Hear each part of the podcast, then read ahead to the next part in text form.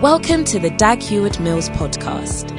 Dag Heward Mills is a healing evangelist, a best selling author, and a mega church pastor. He's the founder of the United Denominations, originating from the Lighthouse Group of churches, overseeing over 3,000 churches across every continent of the world. He pastors the First Love Church, a vibrant church in the city of Accra, transforming the lives of thousands of young people for the Lord. Now listen to Dag Heward Mills.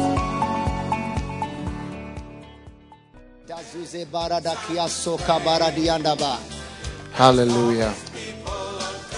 Father, we are grateful once again for the great blessing that we have in your presence.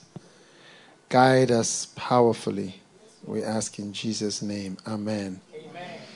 Well, you may be seated at home, wherever you are. Tonight's flow revival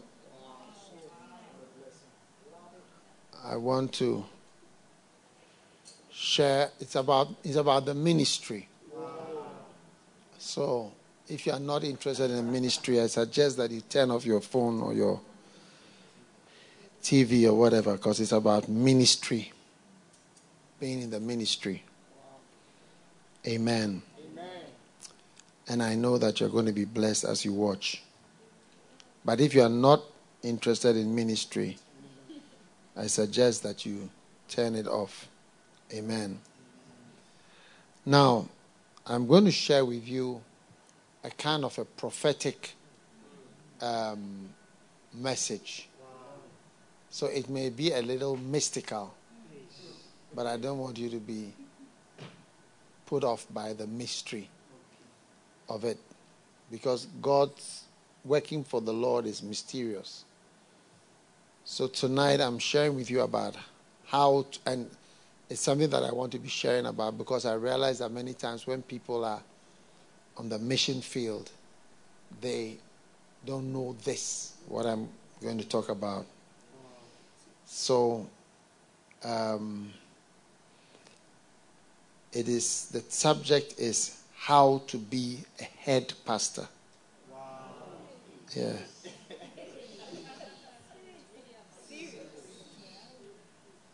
how to be a head pastor. All right? Are you excited about that? How to be a head pastor. And that is a very important subject. How to be a head pastor. Amen.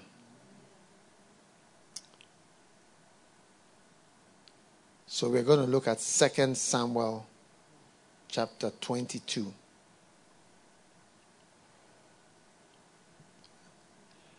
Now, 2 Samuel chapter 22. Like I said, it's a little prophetic and mysterious, but it's good to have some mysterious things apart from the clear ones. So,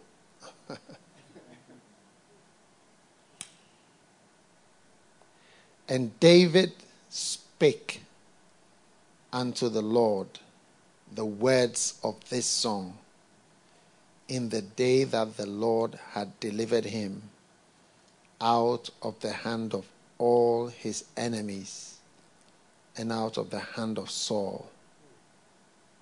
Amen. Amen.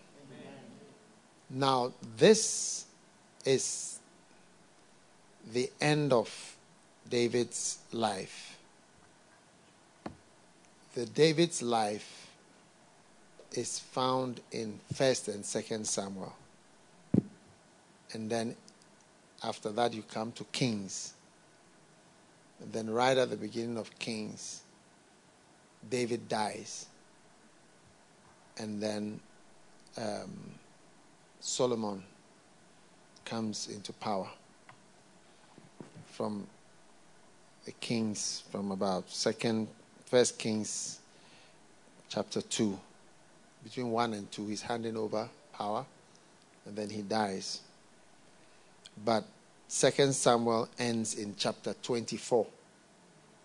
So in 2 Samuel chapter 22, David is rounding up and he's reminiscing, speaking, and speaking by the Holy Spirit, describing spiritually what God has done for him.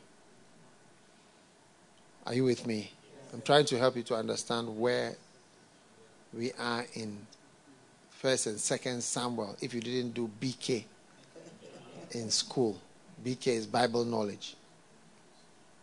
Yes. What do you call it in JSS? RME. I don't know if you do first. Do you do first and second Samuel? No. I didn't get there. So, uh, in in Second Samuel, King David is now speaking about his experiences uh, as the leader of uh, Israel.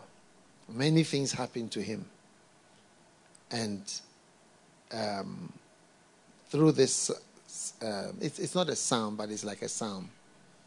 You learn a lot of things about how to be a head pastor.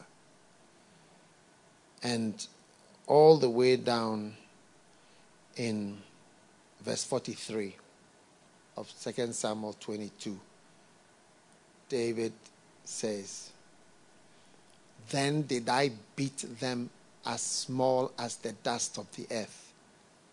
Did he beat who? His enemies. David's life was all about fighting to create the kingdom or to lead, not create, but lead a kingdom that was handed over to him, be the head. And he said, I did beat them small as the dust of the earth. He was fighting all the time. I did stamp them as the mire of the street. All right? I did stamp them as the mire of the street, which is mud, clay. And I did spread them abroad. He's trying to explain how much he defeated his enemies. All right?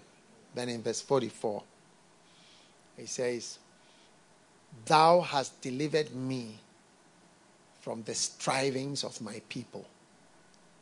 You've, you've saved me from the plenty talking and the, the efforts that were made against me and the things that happened to try to dethrone me, destabilize me, and to neutralize me in the ministry. And then he said, You can align that thou hast kept me to be the head. Thou hast kept me to be the head of the heathen. A people which I knew not shall serve me. So you see that David is saying that you kept me as a head. You helped me to be the head. God helped him to be the head pastor or the head warrior, the head of the heathen, the head of Israel. It was God who kept him. Otherwise, he would have lost his position. And a people which I knew not shall serve me. You know, when God calls you, He calls people to serve you. But who can make people serve you? Only God. And verse 45, he says, Strangers shall submit themselves unto me. And as soon as they hear, they shall be obedient unto me. Are you there? So again, he's describing the submission of people to his leadership. And it's like people that he doesn't know, because What it is is that every leader is leading strangers. If you take any, any president, when he comes into power, he has to appoint, I think, about 5,000 people. Yes, ministers of state. Even the ministers alone, about, about 100. Then deputy ministers, another 100. And then ambassadors, and diplomats, and then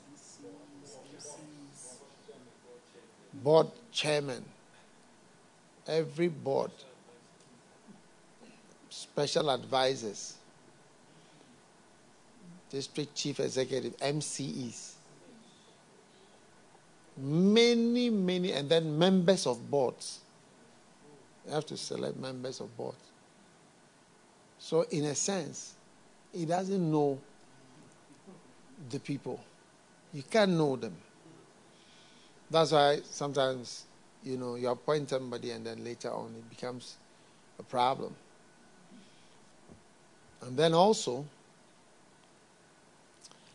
the people, for instance, in our country,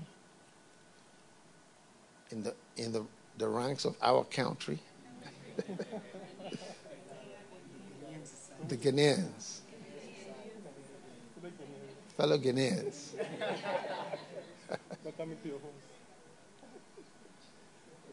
what happens is that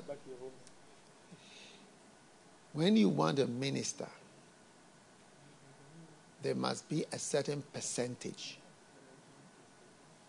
of the ministers must be members of the parliament.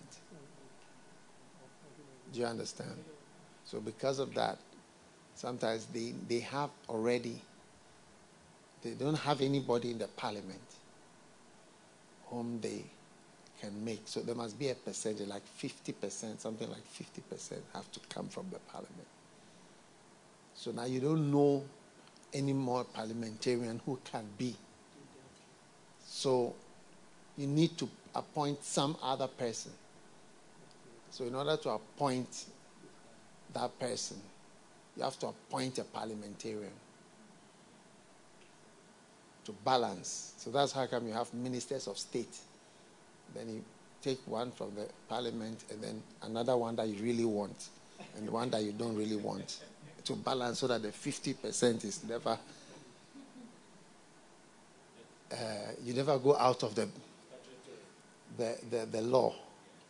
So you have to keep on appointing one here, one there, one here, one there. People you don't need. It's amazing.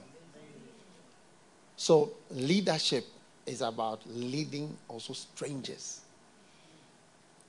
I, I mean, in my position, I get a lot of messages on my phone, and I don't know many of the people. Bible says, strangers shall submit themselves unto me. As soon as they hear, they shall be obedient. Are you with me? Yes. yes. Now, strangers shall fade away, and they shall be afraid out of their closed places. So, back to verse 44. Thou hast delivered me from the strivings of my people, or the contentions, the quarrels, the talking. Do you see?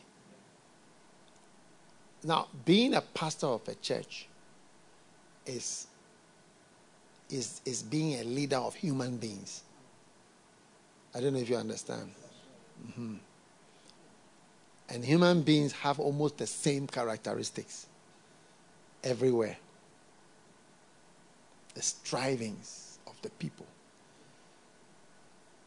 different opinions, different ideas, different ways of talking, different, and you see that deception is there, betrayal is there, wickedness is there.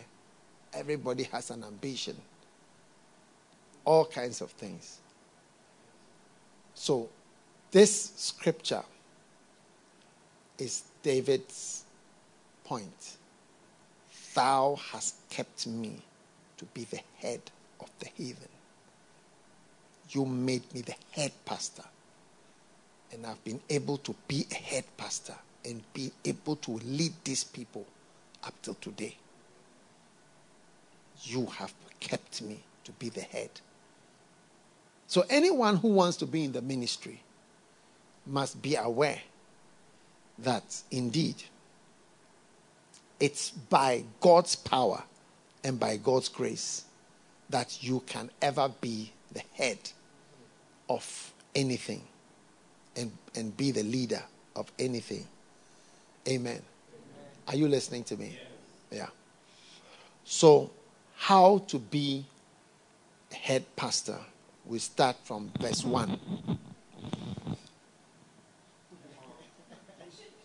I didn't say I was going to say everything today.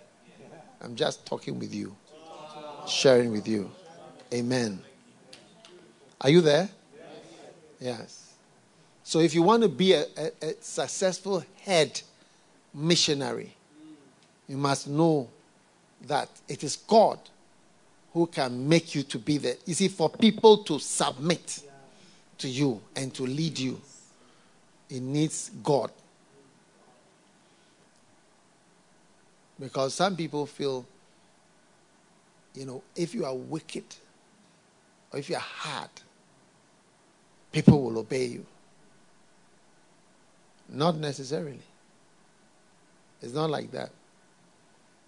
When you see a person leading and people are submitted, like he says, strangers shall submit, it's a wonder. Because one of the most difficult groups to lead are human beings.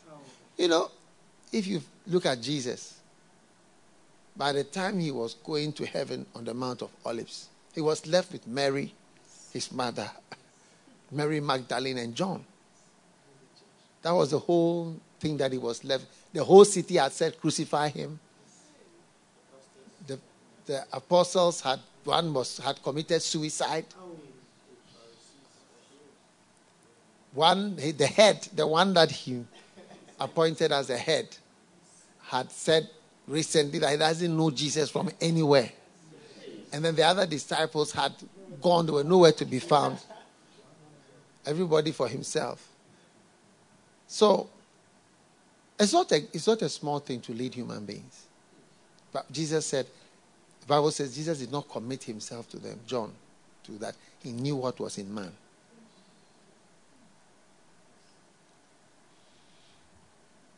Even Jesus didn't say you shouldn't marry, but he didn't marry. You know, when you are following somebody, sometimes you have to watch what the person does, not even what he says. Yes. He didn't tell anybody not to marry, but he himself didn't marry. He said, Me, I should marry. No way. He knew. He did not commit himself. He did not commit himself. He knew all men. John 2 24. He knew. I know you. I will not commit when I marry you before you realize. I will not like the tone of your voice and your cold shoulder. So, we are going to study how to be a head pastor. are you sure you want to learn all these things? Yeah. All right. Verse 2. And he said, The Lord is my rock, my fortress, and my deliverer. Amen. Amen. The God of my rock, in him will I trust. He is my shield and the horn of my salvation, my high tower and my refuge, my savior. Thou savest me from violence. Now, I don't think we understand it because it sounds more like a song. So if I want to, I want to translate it into modern English. What he's saying is that the Lord is my AK 47. yes. yes. And my pistol. You get it? And the Lord is my bodyguard. The God of my rock, in him will I trust. He is my shield. That means that he's my bullets, my bulletproof car, the horn of my salvation, my bulletproof vest. He is my machine gun, my high tower, my refuge. He's my underground tunnel and my tank, my refuge, my savior. He's my aircraft carrier and my F 35 stealth bomber. The Lord is my bomber. huh? Ah? Are you getting the translation? Yeah. The Lord, the Lord is all my weapons. I mean, for somebody to say that, you know, it's like when we say we're binding corona. Sometimes you cannot bind corona, or you cannot fight. You cannot fight people with who are armed with just prayers. But David said, The Lord is my horn, my AK 47, my shield, my grenade, my bullet, my long bullet, my sniper, my sniper gun is the Lord. My 26 mile long gun is God. One of our Healing Jesus campaign uh, bodyguards, he's, um, he's a soldier in the British Army. And when I ask him what work he does, he says he shoots a gun. And I said, he says it's a special gun. And it shoots 26 miles. Do you know 26 miles? 26 miles is uh, about 40 kilometers.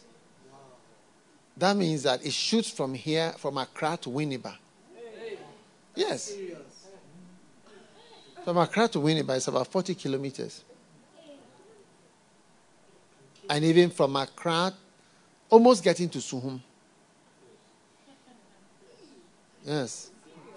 That's a gun that he shoot. That's the gun that he fires. So this one is saying, God, God is my 26 mile gun.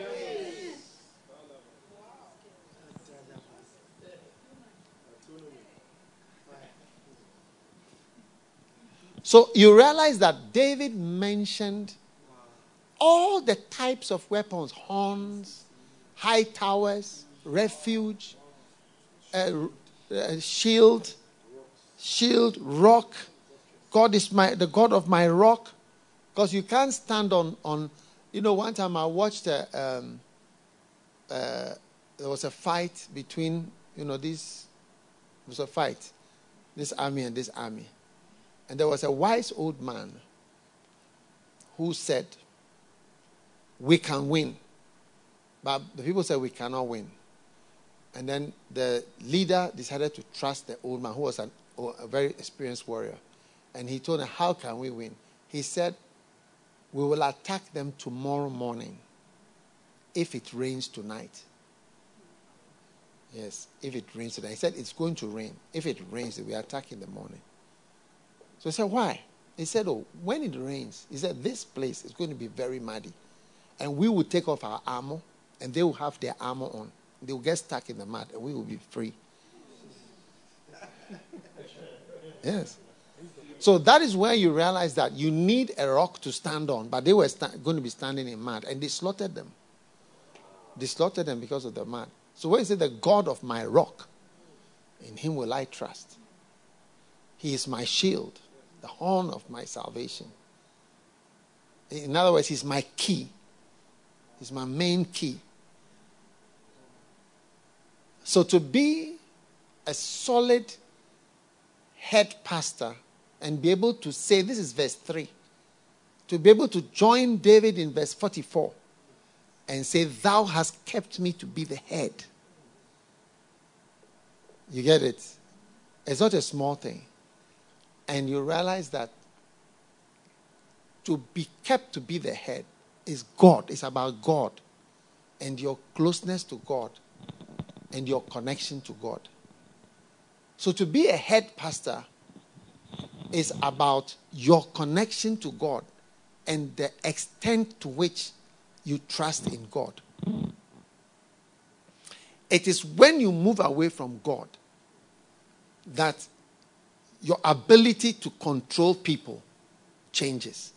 People don't obey what I'm saying because I'm a doctor or because of my family background or my color or my height or my eyes. Do you understand? It's a God factor. Thou hast kept me to be the head.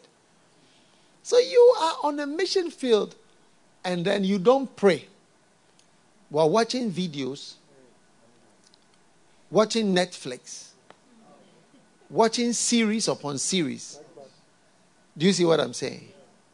And you want to gain control over people and for strangers to submit themselves to you as soon as they hear you. It's not going to be like that.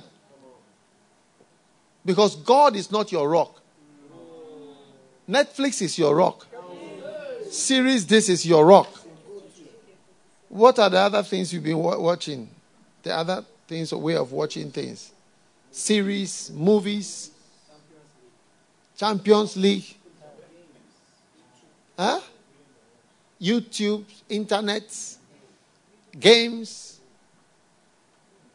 All these are your mainstay. But for David, God was his rock. In him will I trust. He is my shield. Even though he was known to be so bloody and to be such a wild killer, his real defense was God. His relationship with God, his closeness to God, his connection to God. His connection to God was not second hand. It was not through a third party. Some of you, you are close to God only through someone. Because someone is in your life, that's why you are close to God. If that person is not in your life, you will not be close. It's like marriage. You have married a bank manager, but you married a pastor. It's not that you have such a calling. The one who proposed to you was the pastor, not the bank manager. Yeah. Intina, you are now the pastor's wife. It's not that like you are some super spiritual person. And you are sitting in front in the church as though there is some special spirit and grace that came upon you in your youth when you decided to serve the Lord. No, no, no, no, no. If the MTN manager had married you, you would have married him. If this ambassador had married you, would have married him. That's the truth. So some of us are close, seem close to God, in a second hand way. It's like through a second hand, you are close. Third party closeness. Are you with me? But David was not close to God because of anybody or his father or his sister or his brother. He is unique in his relationship with God. Clearly. And you can see that from the Psalms and the things that he sang. You know? Hallelujah. Amen. So I want to say that the first thing is for your closeness to God and your dependency on God, for what people depend on in the natural, you depend on God for. You, in the natural, you know, when you are not using human power, when you're not using the spiritual power from God, you use manipulation. You manipulate people. You say this to this person, you say that to that person, you try to get favors, you analyze. So this one likes dreams. I'll talk to him about dreams. This one likes to talk about food. I'll talk about food. This one is like this. So I'll say this, I'll say this to this, I'll say this. And you keep on weaving and manipulating and maneuvering in order to get favor here, get favor there, be liked here, be liked there. You say to this one, ah, I really appreciate you. When you go to this one, you say, I really like you. And those things don't give you real power.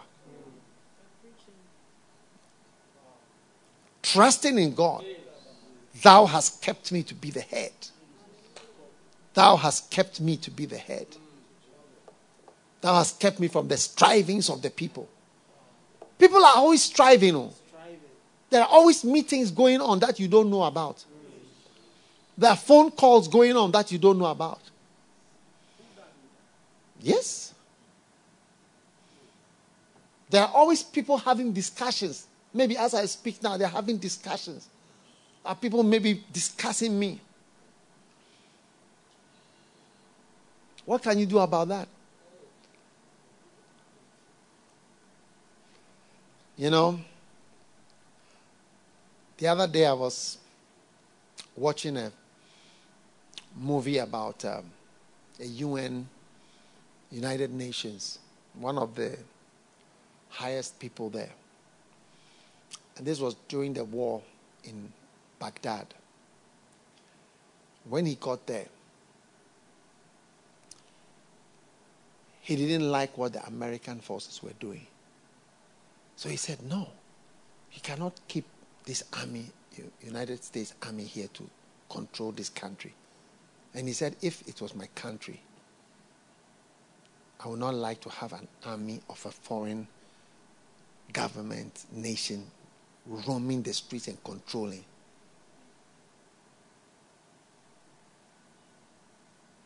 So he was not happy. And he said, No, he's going to see the leaders of the people and so on. The American political head called him. He said, Look, I want, I want to tell you something. the.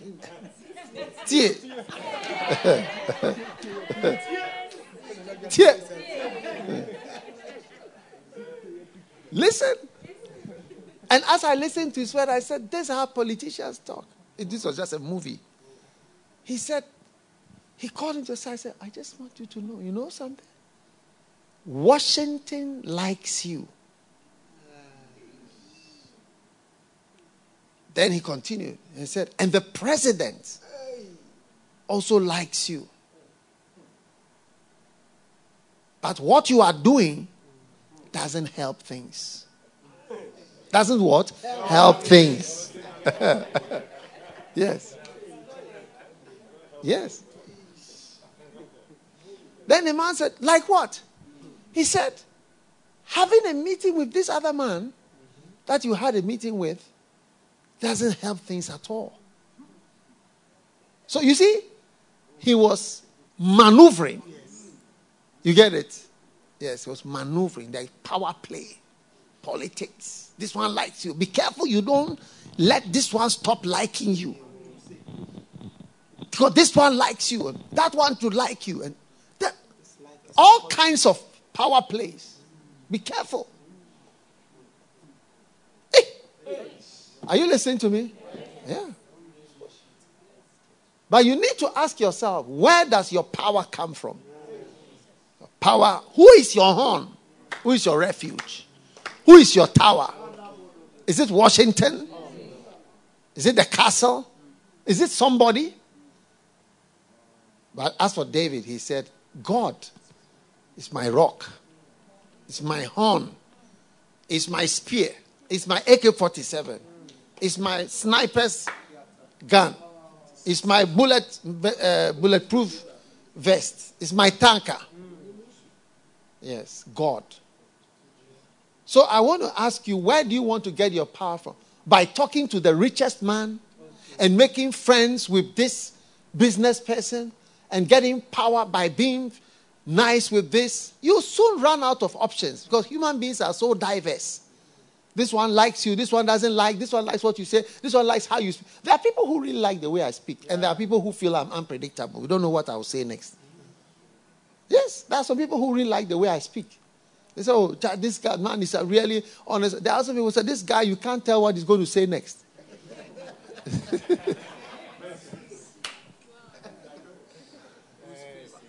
who do I want to please?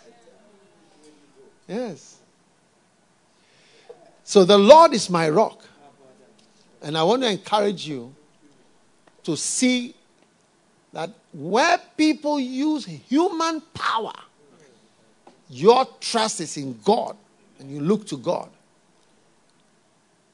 And that's where you see one of the tests you'll find yourself being tested one day will be vengeance. Yes. vengeance. You see, many films are about vengeance.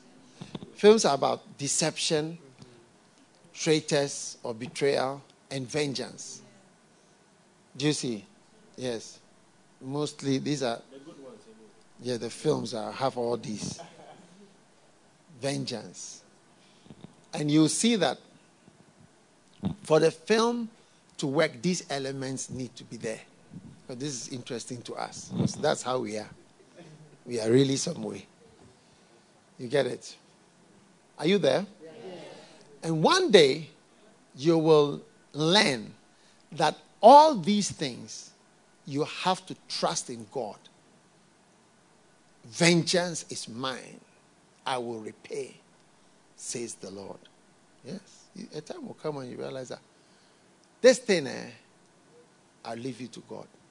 I'll leave you to God.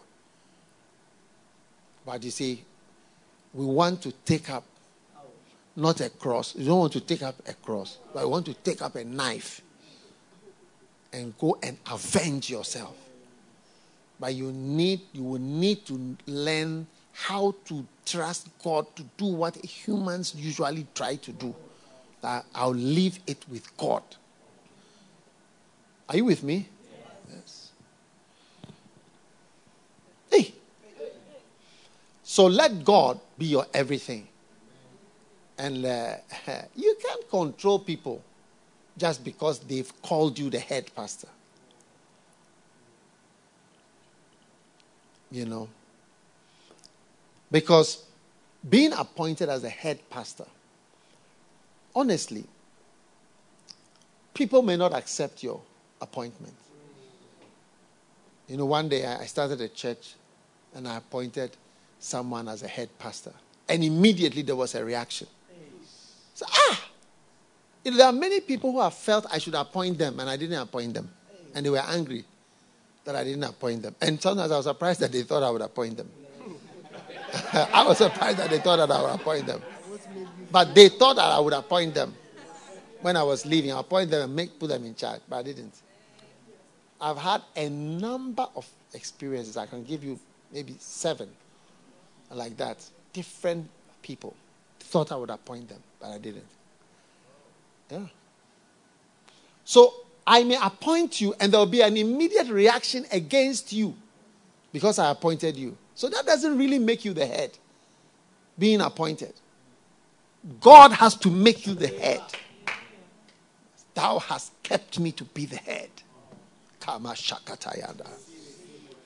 So rise up in the spirit and become close and dependent on God. God will speak for me. Some people feel I have to, I have to answer. I'll, I'll speak, I'll, I'll, I'll explain. You'll explain. When you even finish explaining, they, they, they, they've not even changed their mind. Those who love you, they don't need explanations. No, no, no. Kenneth Hagin, when you listen to his, the, the, his funeral, you see, the people kept giving testimonies. They said, Brother Hagin, you not say anything about anything. He said one of the, one of his guys whom he trained. Hey, the guy became angry. He spoke, was saying so many things. And they came to Brother Hagin and he said, Leave it, leave him. He said the man was very strong talking. Said, it's okay, leave it. He never answered anything. He never answered anything. Just leave it. That was Kenneth Hagin. He never answer any question. Yeah, God was his rock. Yeah. And people will think this. It's okay. Think it. And we see whether your thoughts are what promotes me. When God keeps you to be the head, you think everybody like David? Look, if you do study BK, don't study it, but if you do, you get even ideas which are not helpful. You know, they will tell you that the book of First and Second Samuel was written by somebody from the tribe of Judah. And so they made King David look good and they made Saul look like a bad person. But it was slanted because of this and that. And you even be amazed at the analysis that they make. If you think David was liked by everybody, you don't even know. He had a coup d'etat almost at the day, the day he was about to die. They were still doing coups. yes, they tried to bring in Adonijah instead of Solomon. Yes, and all his old commanders, Joab. And that's why he wrote, he said, Thou hast kept me to be the head. Thou hast kept me to be the head. How to be a head pastor. Thou hast kept me to be the head. Thou hast kept me to be the head. Only God can keep you to be the head. Amen. Are you listening to me? Yeah. Leadership is not something you can force your way into. Neither can headship be something that you can ever engineer. Amen. Beautiful. Verse 4 I will call on the Lord, who is worthy to be praised. Amen. So shall I be saved from mine enemies. Amen. Amen. Amen. Now, here David is showing the second key to being a head pastor is calling on the Lord. Prayer. I will call on the Lord. So shall I be saved. You see, I will call on the Lord. If you look in your Bible, I will call on the Lord who is worthy to be praised. Colon. Colon. The word, the next thing is colon.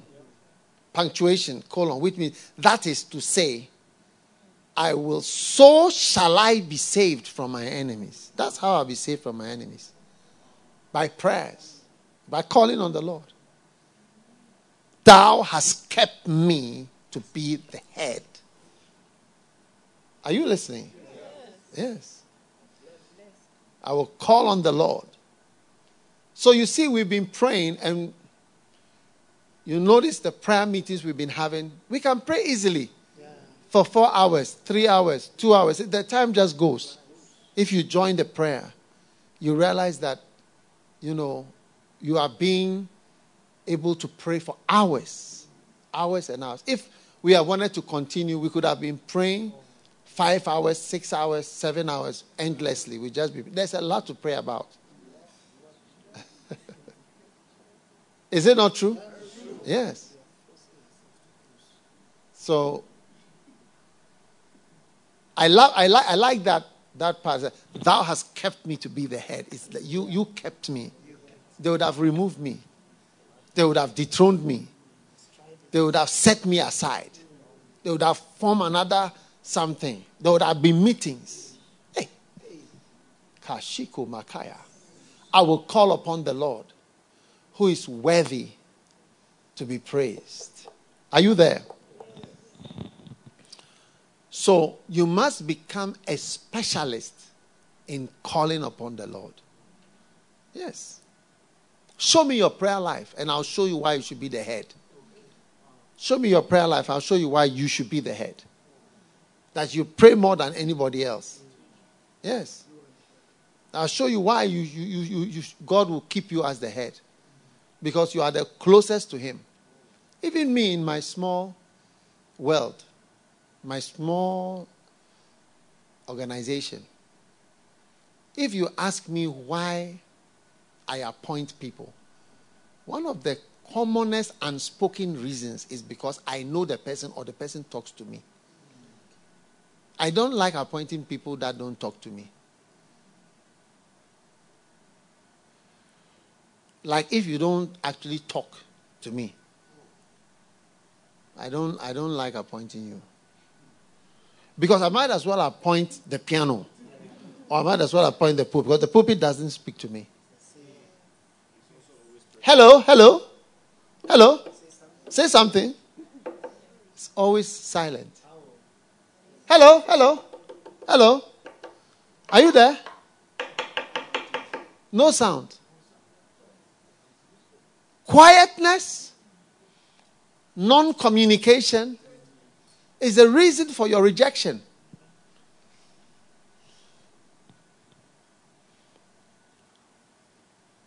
When you go and buy a home second-hand car. You hear what I'm saying? Do you understand? Home second-hand. second-hand, just second-hand. Home, it means something else. I don't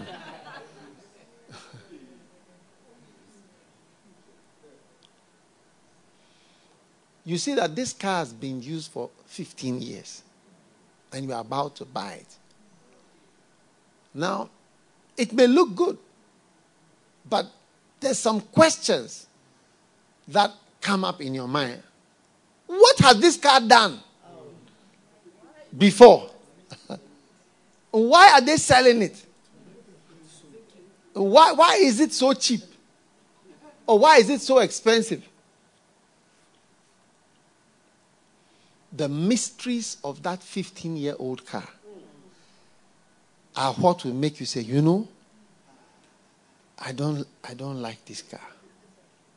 I've changed my mind. Even if the car is newish, once it's a second hand, where has it been? What has it been doing?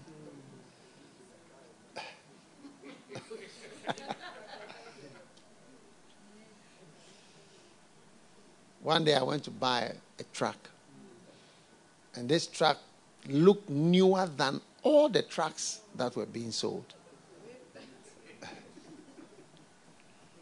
And it was so modern that it was automatic. In those days, trucks were not automatic. In 1992, trucks were not common. It was not common for a truck. But this truck was automatic. It was blue and it was newish. And amazingly, it was the only truck that I could afford of all the trucks that were there. yes. And I decided to buy the truck. You see, that is why you see some people when they are older, they, they, they say, Take this. Say, Oh, no, it's okay. Marry this person, please. Too many dark spots. I don't know. Yes. Too many mysteries. Anyway, so I bought it. Being young and without doing enough measurements. And I drove the truck away happily. Almost on the first job that the truck went to do, when the truck was full of sand, and then the bucket goes up, it got stuck. Yes. But I had already paid. I'd already bought it. Now it was not working. Newish. That's what I'm saying that you need to know something. You, you, God needs to talk to you to know more. Just say, oh, it's new, it's nice, it's good. Yes. I spoke, the guys really spoke to me that this is a very, very good track. now, I decided to go and fix the tipping motor because a tipper truck has two motors the engine motor and the motor for tipping the bucket. Yes. First job. First or second job, I don't know. So as I was looking, where can this tipping motor be repaired? Fixed. And I was shown a place. So when we went, as soon as they saw the car, they said, Ah, we know this car. Yes, oh, this car's been here. we know this car. Yeah, it has a problem. It has this problem. We have repaired it even before. That's what I'm saying that if these people had spoken, I would have known more and understood more about what I was dealing with. That is why, as time goes by, you end up appointing people who talk and who speak and who you know because they communicate. And there are fewer dark spots. It's true. It's the dark spots where you can't see from this time to this time is under covers. From this time to this time has disappeared from the history books. page 73 to page 82 are not in the book. Ah.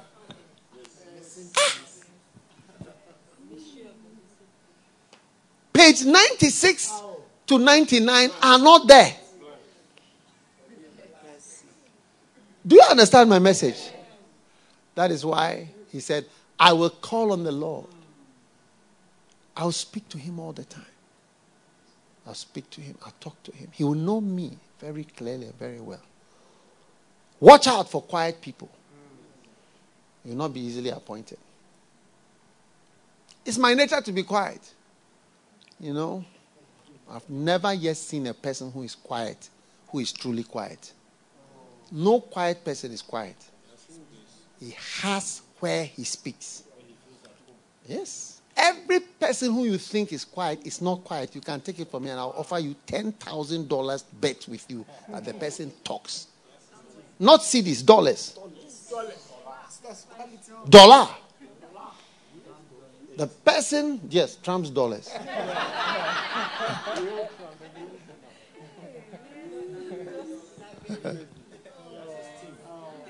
yes, he or she who says they don't talk, they have the place that they talk. That place is there. You are not part of that group. That's all. Hey, are you still around or you are leaving? I'm talking about how to be a head pastor. I'm saying that step number one is to be take God as your rock. It's your main thing that you trust in. Number two is to call on the Lord. Talk to Him. Keep talking. He will choose you. He will appoint you. He will keep you as the head. He will know you. He will appoint you. Are you there? Number three. When the waves of death compassed me, the floods of ungodly men made me afraid. Now, the waves of death compassed me. You see, waves of death are waves which come towards someone whom God has appointed. When Jesus appointed, uh, what is his name? Peter. Just about three verses later, Satan took him on and started speaking through him. So Satan's seed came immediately. And Jesus had to say, Satan, get thee behind me. Why? Because he was appointed by God. Once God appoints you, the devil takes note of you. And you become a target, a great target because of your appointment.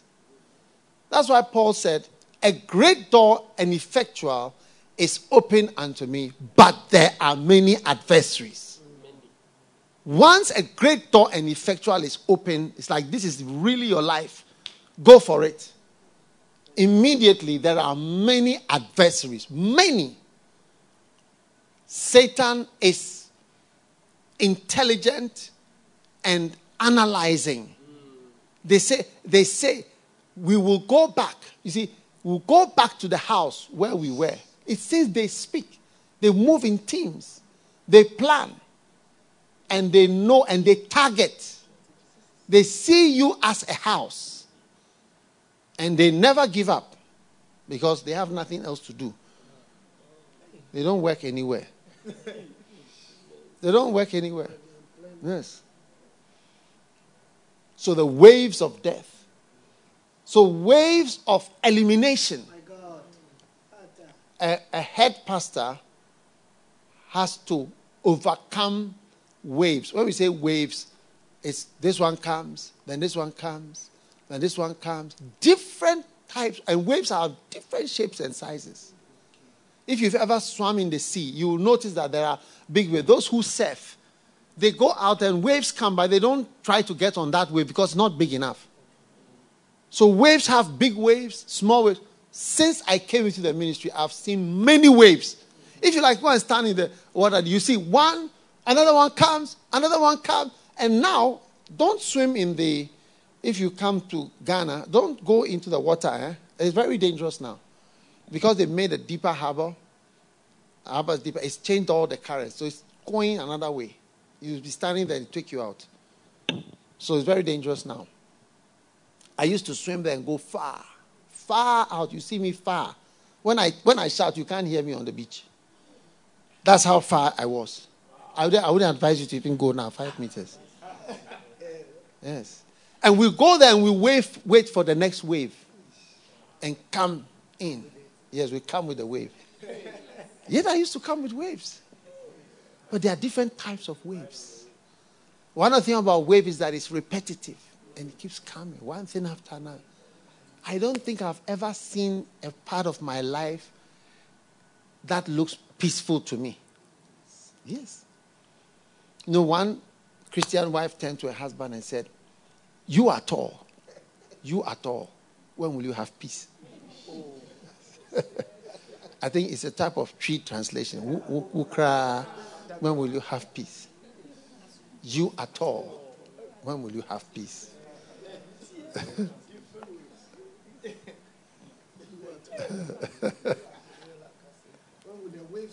when will the waves stop? When the waves of death compassed me. Amen.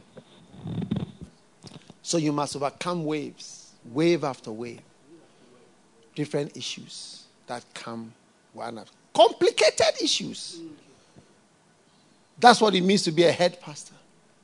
Self government in the midst of waves. Decisions in the midst of waves. Now, when you are in the water and the waves come, the wave can come actually move you. If you are standing, you, you even go off. It's, it's very strong. I always wonder why they don't use the sea to make electricity. Because of the strength in the sea. It's so strong. Yes. people who have what do you call they respect it. You see, a very strong swimmer is in there and he can't come back. Very strong. Hmm? Yes. Waves. Satan wishing to kill you is one of the things that must be on your head all the time. He wants to finish you off. He wants to finish you. Once you are a precious life, wave after wave, wave after wave. And one day your wife may ask you, You are tall. When will you have peace? are you there? Are you worried about my message? The floods of ungodly men made me afraid. One of the things you are going to realize you are dealing with is ungodly men. You see, even though we are in the church, the next thing is to overcome the floods of ungodly men. Ungodly men. What are ungodly men? Liars are ungodly men, men and women. You know, I don't know why the women don't protest that they are not included in this. I thought that there have been some demonstration that why do you say only men? Uh, we are why don't they why don't they protest and say we want to be included? We are also there. Why do they say only ungodly men? Ungodly men and women. Floods of ungodly men made me afraid. Now, ungodly men all manners of all manner of ungodliness makes you afraid. Amen. And in the ministry, people can harm you. And throughout your life and your ministry, you see that to be ahead is to resist the ungodly men all around you, men and women. That's why you may even wonder why do I teach about loyalty? Where are the books? Bring, bring me the loyalty books. Yeah. Bring all the loyalty books to me. Get them out to me.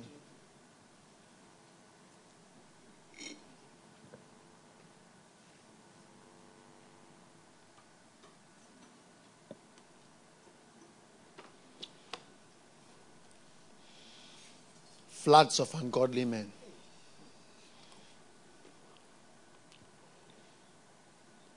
Those who accuse you.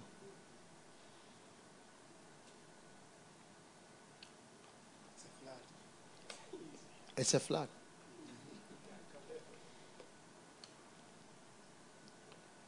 One of you is a devil. It's a flood. Those who pretend. Now, one day I was preaching, there was a man who was about 72 years old. He has a big church. He sings a song that I always remember. I remember him for his song because it's one of the Maranatha songs.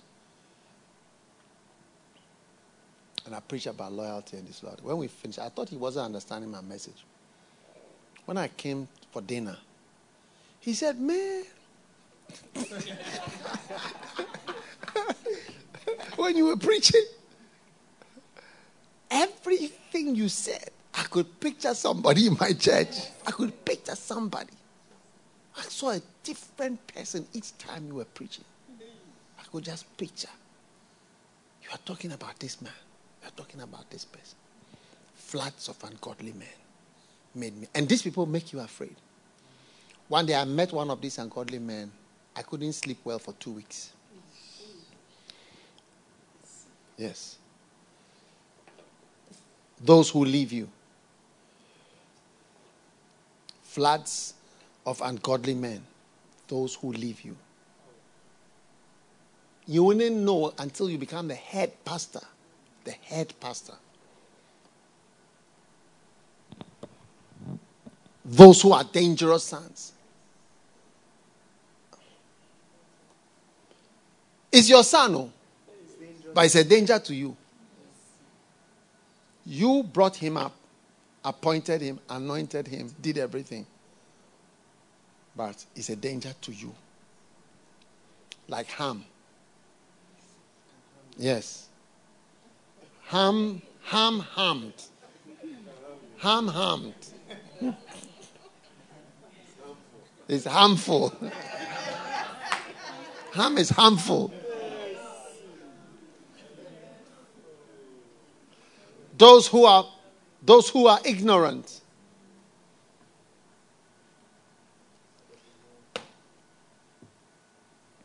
Those who forget.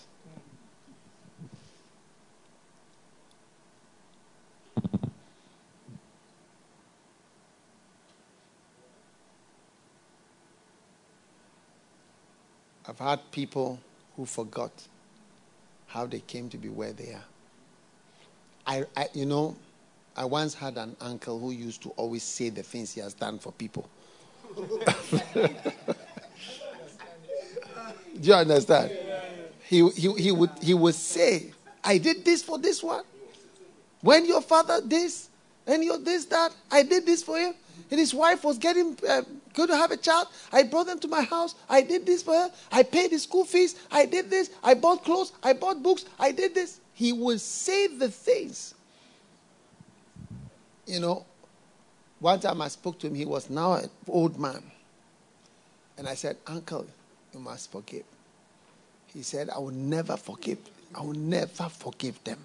I will never forgive them. These people, floods of ungodly men. He said, I will never forgive them.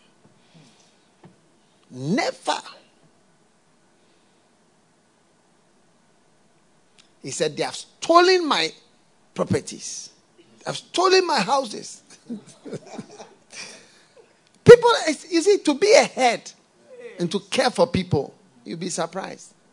And because of him, you know, this particular uncle and the way he says what he has done for people, it's something I didn't like. So I felt that I should train myself not to say what I've done for people. So it's something I rarely say. What I've done for you. I did this, I did this, I did this. I don't like it. Occasionally. Occasionally.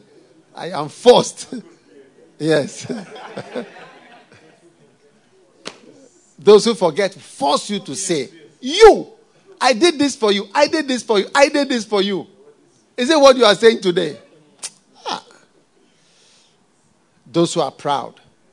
Yes. Those who are proud. Eh. Pride is at the root of every some way person is proud.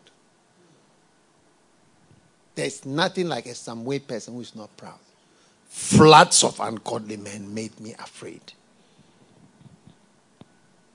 Yes. Your heart beats when you remember them. That's why my first reaction when somebody is somewhere, say, Go here, I'll go here. Go here, I'll go here. Go here, I'll go. Anywhere, choose anywhere. Go this side, I'll go this side. Yes. Yes. Yeah. Yeah. He said, I'm, I'm, I'm some way, you know, be, be here. I'll be here. Be here, I'll be. I've done it all my life. It's a problem. I go here, you go here. I go here, you go here. I, I beg you. Yes. Floods of ungodly men have made me afraid. Just live your life, I also lead my life. Loyalty and disloyalty. And another one to come those who betray you. Yes.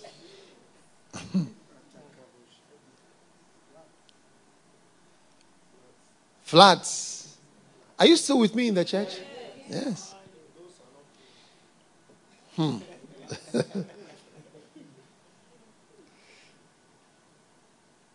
now, verse number six. I'm talking about how to be an, a head pastor. Very interesting topic. Let's look at verse 44 again because our time is going and I want us to see verse 44. Thou hast delivered me from the strivings of my people. Thou hast kept me to be the head of the heathen. A people which I knew not shall serve me. Wow, I love that scripture. Do you love that scripture too? Thou hast kept me to be the head back to verse number six. Priscilla, are you ready? Right. I want you to sing this up for me.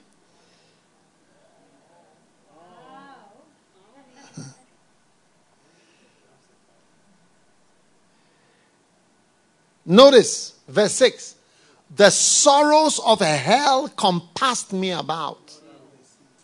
Sorrows of hell compassed me about, and the snares of death prevented me. Now, one of the things that I know will surprise you, I'm talking about being a head pastor. I'm not talking about being a pastor. I'm talking about the head pastor, the main head in your island, in your team, in your group. You know, one day I sent somebody on a mission and he was trying to control the people, the assistants. Then he turned to his assistant and said, Satan, get thee behind me. You know, and I think he said it more than once. You know, Satan, you have to take your time before you call somebody Satan. It's a bit fast. You get what I'm saying? You take your time. That's not how to make people obey.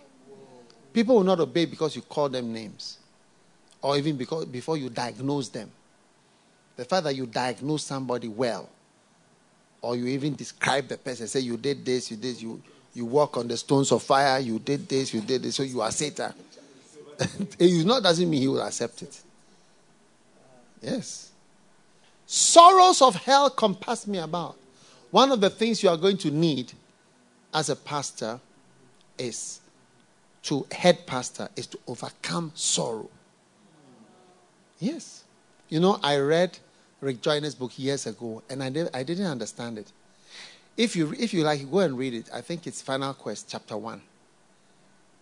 I think it's chapter 1 or chapter 3. But he's talking about pastors who didn't make it to the highest level and couldn't make it to the thrones. And he said many of them fell for different reasons. And one of the reasons was discouragement discouragement. It's easy to be discouraged. Yesterday, I, I looked on my phone. One of my missionaries has sent me a picture of the church hall that he was meeting in. And just a few people had come to He says most of his members have vanished. And then that's even, I think, before the corona. I don't know about now that corona has come. Even before corona, the people have, have vanished. How much more during corona?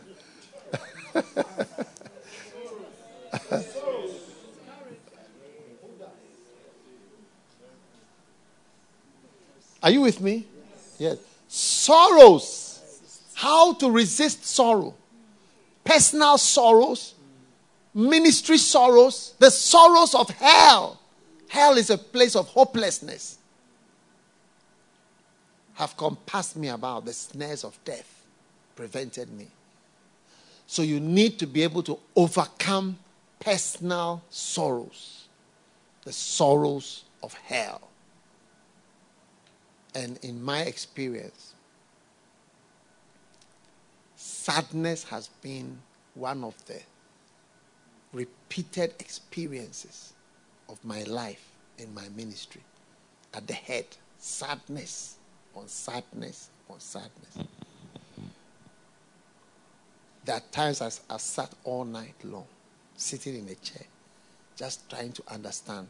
But I know it's difficult for you to understand. Because everything looks so, everything is wonderful. But it's not like that. It's not as it seems. My father told me one, my father called me one and gave me some advice. He said, I just want to tell you one thing. I said, What does he say? It's not as it seems. Everything is not as it seems to be.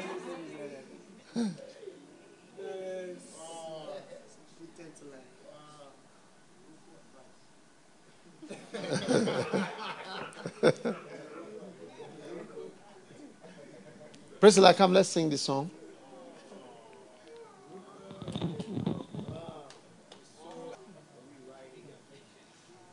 Just have patience. Don't let the sorrows of hell compass you.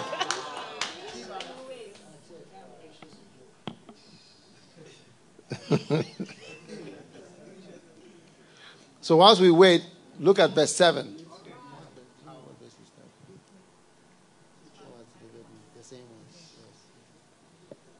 Amen.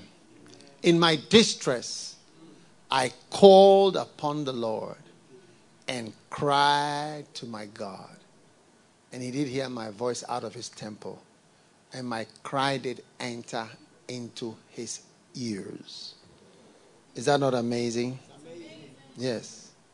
So, there again, you see David's continuous communication with God. You can never separate a person's greatness from his prayer life. Yes. Like the Queen of England said, What I fear is the prayers of John Knox. I don't fear anything, but I fear his prayers when he starts to pray. Amen. Are you listening to me? Yes. So God is doing that powerfully pray. Verse 8 How to be a senior pastor, a head pastor. Now, the earth shook, and the foundations of heaven moved and shook because he was wroth. Now, God is responding to the prayers of David. Verse 9 There went up a smoke out of his nostrils, and fire out of his mouth devoured coals were kindled by it. He bowed the heavens also and came down, and darkness was under his feet. He's talking about God. These are mysteries. And he rode upon a cherub. David was praying and did fly, and he was seen upon the wings of the wind. And he made darkness pavilions round about him, dark waters and thick clouds of the skies. Through the brightness before him were coals of fire kindled. The Lord thundered from heaven, and the Most High uttered his voice. This is in response to David crying out to God. And he sent out arrows and scattered them. May God send out arrows and scatter your enemies, and lightning and discomfited them and the channels of the sea appeared, and the foundations of the world were discovered at the rebuking of the Lord and at the blast of the breath of his nostrils. So God sneezes, a chew, and then that's the end of you. One sneeze, and your enemies are scattered in the name of Jesus. Amen. Are you there? Are you ready for God to sneeze on your enemies? He'll just blow his nose. Hmm. And that's the end of you. Corona, it colonize you.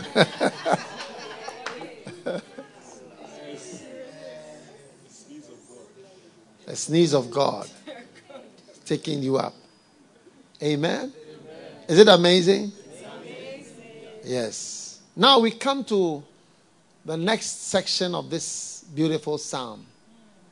Again, he starts with how God saves a head pastor in verse 17. It says, He sent from above, He took me, and He drew me out of many waters. So there are many things that can finish you off, drown you in the ministry. Huh? Many what? Waters. Waters. But God is going to keep you in the waters. All right? Are you excited about this message? Now, being a head pastor is about overcoming many, many, many things. Being kept by God, waters, floods of ungodly men, and He sent from above, and He took me. So God will send help from above. That's that's so everything as you can see, everything is pointing to you becoming more spiritual, more connected to God than ever before. Yes. He sent from where? Above. He took me. He drew me out of many waters, sending from above, angels from above, supernatural help from above, God fighting for you, God fighting for you, God doing things on your behalf. He delivers you. And verse 15, verse 18. He delivered me from my strong enemy. Amen. There are some enemies that are strong. So David is here summarizing his ministry. And what is he saying? He delivered me from my strong enemy and from them that hated me. For they were too strong for me. They were too strong for me. Yeah, too strong. Hey. They were too strong for me. May God save you from all those that hate you. May God save you from an enemy that is stronger than you. Yes, from my strong enemy. So, this is a song you'll be singing at the end of your life and your ministry. You'll be singing, He delivered me from my strong enemy and from them that hated me. It was too strong. When we say too strong, it means it's too much. There are some things that are too much. You don't even know what to do. I've been there in the darkness where I didn't know when the day would come. I've been there. I've been there when it was too much too much. I've been there where if I knew how to drink, if I knew how to drink, I would have started drinking. Yes, I've been there before. I don't know, I don't know how to drink. I've never drank alcohol before. I don't know how to, I don't know I don't know what it what it does. I don't know which one to get. But I've been there where if I knew how to do it, I'm sure I would have. I've been there before. Yes. He delivered me from my strong enemy and from them that hated me, for they were too strong for me. It's, it's like, yeah, it's, it's, a problem, but this one is too much. I've been there. I've been there where I cried and I called for my mother as a grown up. I said, My mother, I remember when my mother held me like a, a baby in the ministry. I've cried and called for my mother before. Yes, I've called for my mother to come and carry me. Yes. when you are summarizing your ministry one day, you'll be surprised you, you say such words. Yes. Because it was only my mother's love that I, I felt, the, the love that my mother had for me when I was a little boy. That's the only love that I needed. Because it was too much. I've been there. I've been in the darkness where the darkness was so dark that you couldn't see your hand. Yeah, I've been there. David said, He delivered me from my strong enemy and from them that hated me, for they were it was too much. It was too strong for me. Are you listening to me? Yeah. They prevented me in the day of my calamity. But the Lord was my stay. The Lord sustained me. Yes. The Lord sustained me. He brought me forth also into a large place. And He delivered me because He delighted in me. The Lord rewarded me according to my righteousness, according to the cleanness of my hands, has He recompensed me. David is summarizing what it means to be a head pastor. So you, you need your hands to be clean. Yes. Your hands to be clean. If your hands are not clean, you cannot sing this song.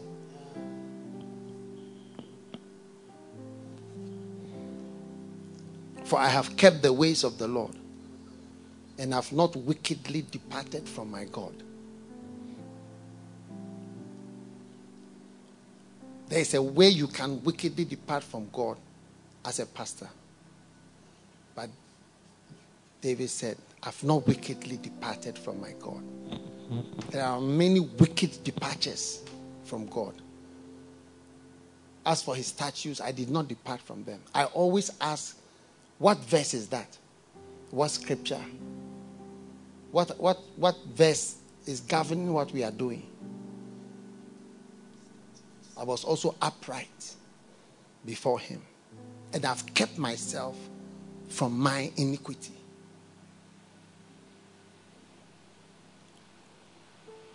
Are you listening to me? Yes. Verse 25.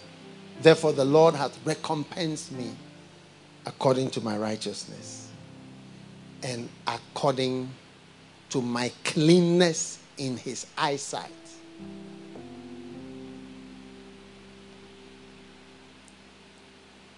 So you must be clean. One day, Benny Hinn took a, a, lady, but he said he was going to be Bilavados. And when they, he was moving with the girl, and it was revealed to him, he said, Ah, you are not clean. you are not clean. I always remember he was preaching. He said, No, no. I said she was not clean. No. And he changed his mind. Said, I don't, I don't like you again. He said, suddenly he changed. The girl said, oh, You have changed. What is it? You have become cold. He said, No, no, no, you are not clean. You are not clean. The Lord has compensed me according to my cleanness in his eyesight. Do you understand the message I'm preaching from the Bible? I'm reading verses from the Bible to you. Head pastor with the merciful. Thou will show thyself merciful. That's why a head pastor must be very merciful. You know, God will never raise you high until you are merciful. Because you can do too much wickedness when you are high. You need to be merciful if you are high. You need to be merciful. He says, with the merciful, thou wilt show thyself merciful and with the upright, thou will show thyself upright. Amen. Are you with me? With the pure, thou wilt show thyself pure. And with the froward, thou wilt show thyself unsavory. With the afflicted people, thou wilt save. But thine eyes are upon the haughty or the proud, that thou mayest bring them down. So, a head pastor must strive not to be haughty because God's eyes are upon the big people who are haughty to bring them down.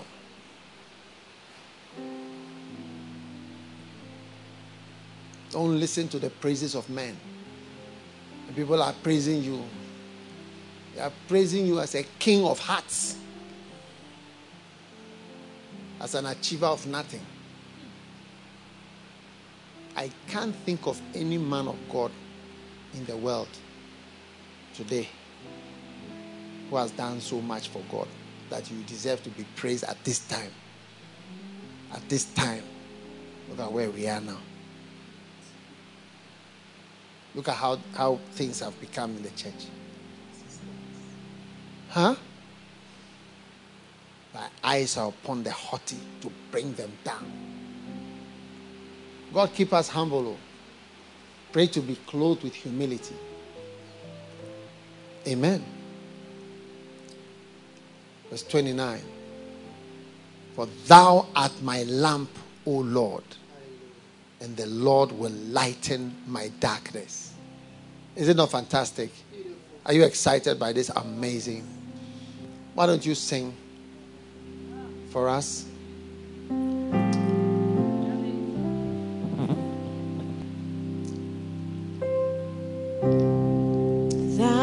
Also hast delivered me from the strivings of my people. Thou hast kept me to be the head of the heathen, a people which I knew not shall serve me. Thou hast kept me to be the head. Strangers shall submit themselves unto me.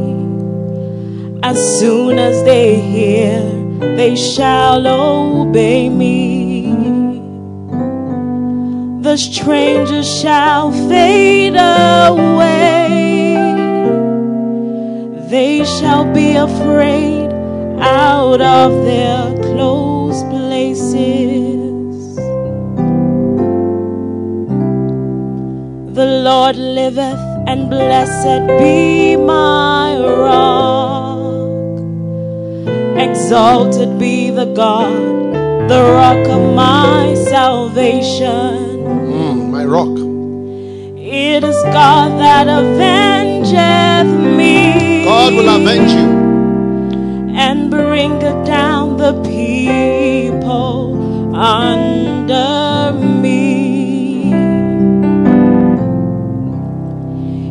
bringeth me forth from mine enemy. He brings us me forth. Thou also hast lifted me up on high above them that rose up against me. God lift you high above those who rise against you. Thou hast delivered me from the violent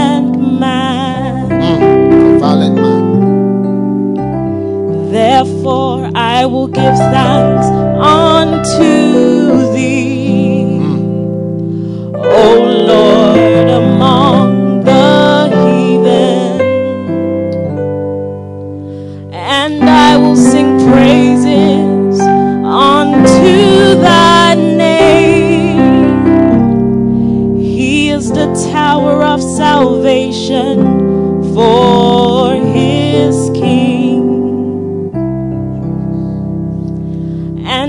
Showeth mercy to his anointed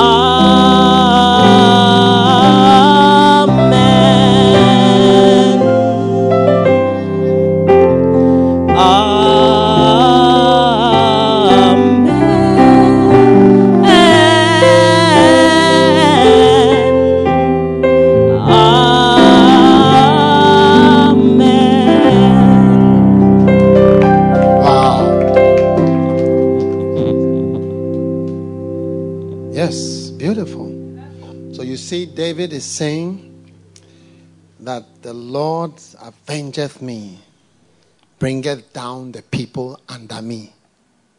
Wow. Is it not amazing? Yes. Where were we? Do you know where we were? Huh? You don't know where we were? We are in the in the Bible. All right. So that song was called um, "He has made Thou has kept me to be the head." That's what I called it. Thou hast kept me to be the head. It's from verse forty-four. So I want her to sing another one, and then we'll be closing. But that is going to be "He drew me out of many waters." That is from verse seventeen. He drew me out of many waters. It's, it's right there. You can read it, you can sing along.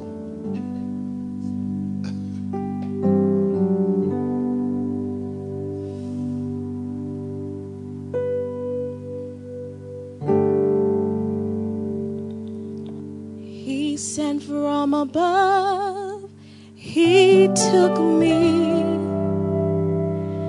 He drew me out of many waters. Hmm. He delivered me from my strong enemy, Beautiful.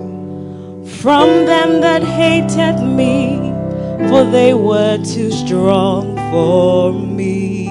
Is it not beautiful? God will take you from what is too much for me for you.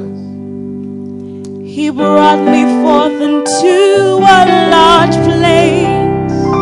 Wow. He delivered me because he delighted in me. The Lord rewarded me according to my righteousness, according to the cleanness of my hands, hath he recompensed me. Beautiful. According to what? The cleanness of your hands has he recompensed you. You must have clean hands. He that has clean hands shall wax stronger and stronger. Carry on. For I have kept the ways of the not wickedly departed from my God. For all his judgments were before me. All his judgments. As for his statutes, I did not depart from them. Wow. Are you going to depart from the statutes of the Lord? Beautiful. I was also upright before him. Myself from mine iniquity. Therefore, the Lord hath recompensed me. The Lord has recompensed me. according to my righteousness in his sight. Hmm. Beautiful. With the merciful, thou wilt show thyself merciful. With the upright man, thou wilt show thyself upright. Mm. With the pure, thou wilt show thyself pure. And with the froward, thou wilt show thyself unsavory. Wow. Glory be to the Father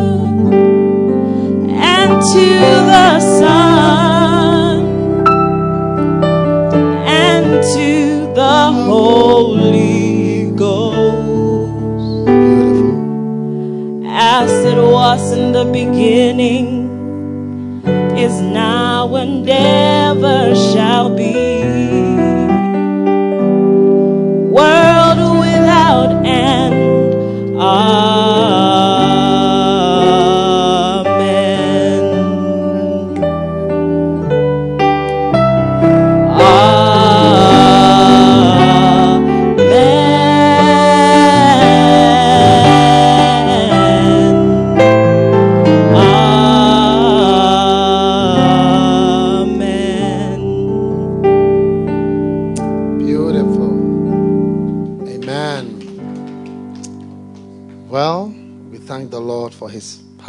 presence.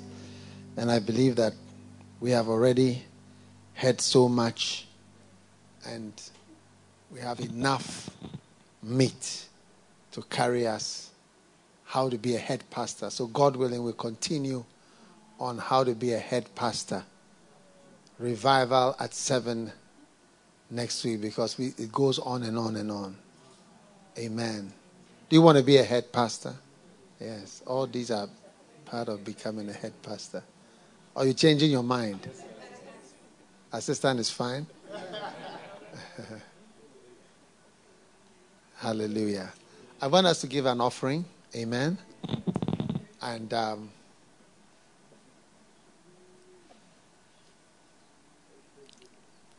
every every giving. I want us to give an offering, a special revival at seven offering. You know, for us to be able to have a beautiful program like this, for you to watch where you are. So many people are watching all over the place, and God is blessing us. So I want you to take out something. If you are in Ghana, I want about a thousand people to give a hundred cedis. Wow. Give a hundred cedis as your special offering. Don't say the church doesn't need it. When you talk like that, I don't like it. It's not nice to speak in that way. God wants to use you to help the work of God that we can carry on.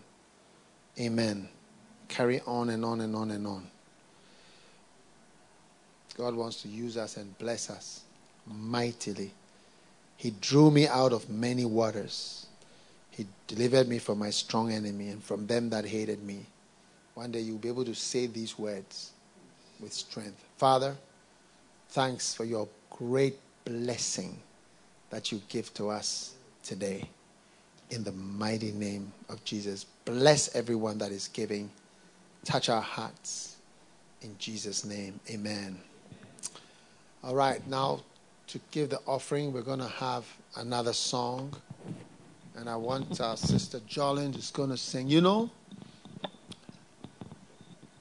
how many know that love is a beautiful thing? And one of the important things about love is the way you love. The way you love, the way you the way you the way you like somebody. Yes. The style with which you like and love. Now people have all kinds of love. Like there are people who love and part of their love is to betray you. It's part and parcel of the love. Yes. Part of the way of loving is to say nothing or do nothing. Mr. Doolittle. Some men love you by being looked after. Look after me is my love language. As you look after me, it means I love you. That's how they love.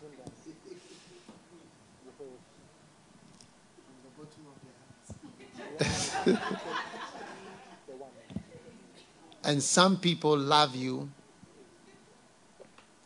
you know, by just looking at you with their eyes.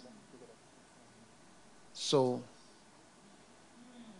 we need to learn the love, the way that somebody feels love. All right?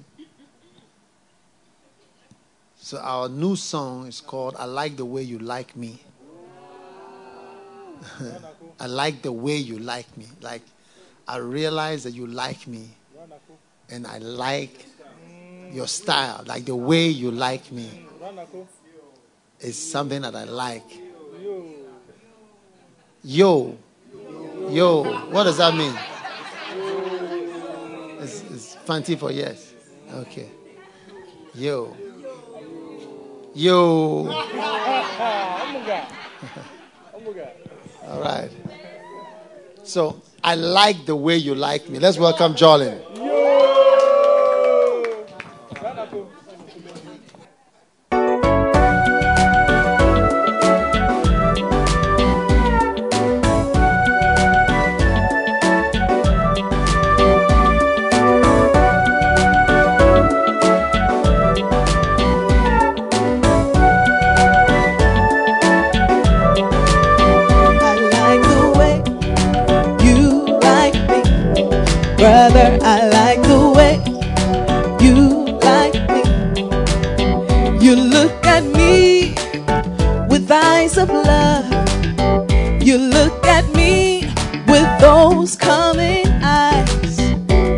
like the way you like me. Ooh, ooh, ooh, the way you like me totally disarms me. I can see that you really love me. I can see the love of God in your eyes. The scripture says.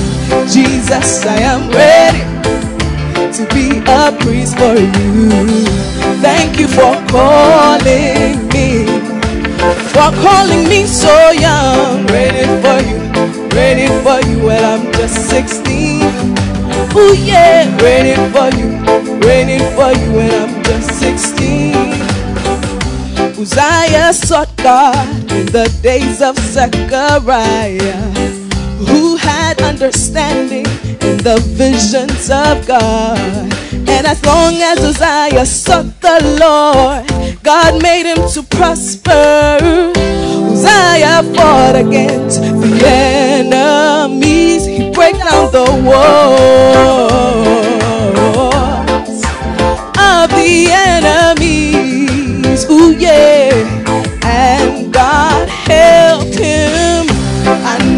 not too young, too young to reign for you.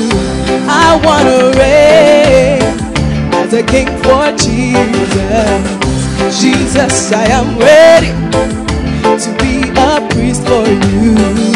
Thank you for calling me for calling me so young. Ready for you, ready for you when I'm just 16.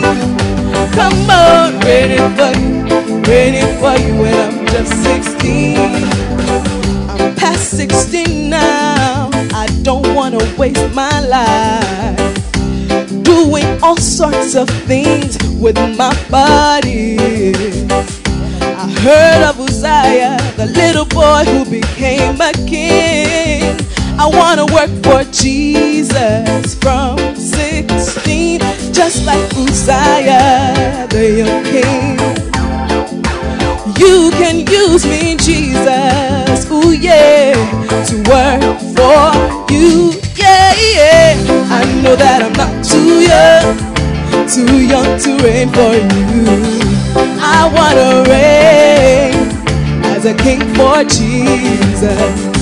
Jesus, I am ready to be a priest for you. Thank you for calling me, for calling me so young, Reigning for you, reigning for you when I'm just 16. Are you ready to reign? Reigning for you, reigning for you when I'm just 16. Oh yeah, reigning for you, reigning for you when I'm just 16. Ooh, oh, oh, oh, oh, oh ooh, reigning for you, reigning for you when I'm just 16. Come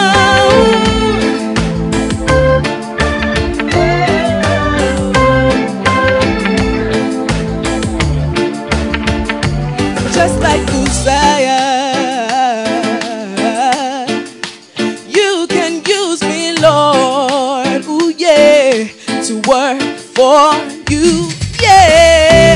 I know that I'm not too young, too young to reign for you. I wanna reign as a king for Jesus. Jesus, I am ready to be a priest for you. Thank you for calling me, for calling me so young. Reigning for you, reigning for you when I'm just 16. Come on, reigning for you, reigning for you when I'm just 16. Oh yeah, reigning for you, reigning for you when I'm just 16. Oh, oh, oh, oh. oh reigning for you, reigning for you when I'm just 16. Come on. God bless you for listening to this message. Visit daghewardmills.org today for more audio and video messages, information on upcoming events, and so much more. Make sure you subscribe to this podcast to receive new messages every week. And remember, God has not given you the spirit of fear, but of power and of love and of a sound mind.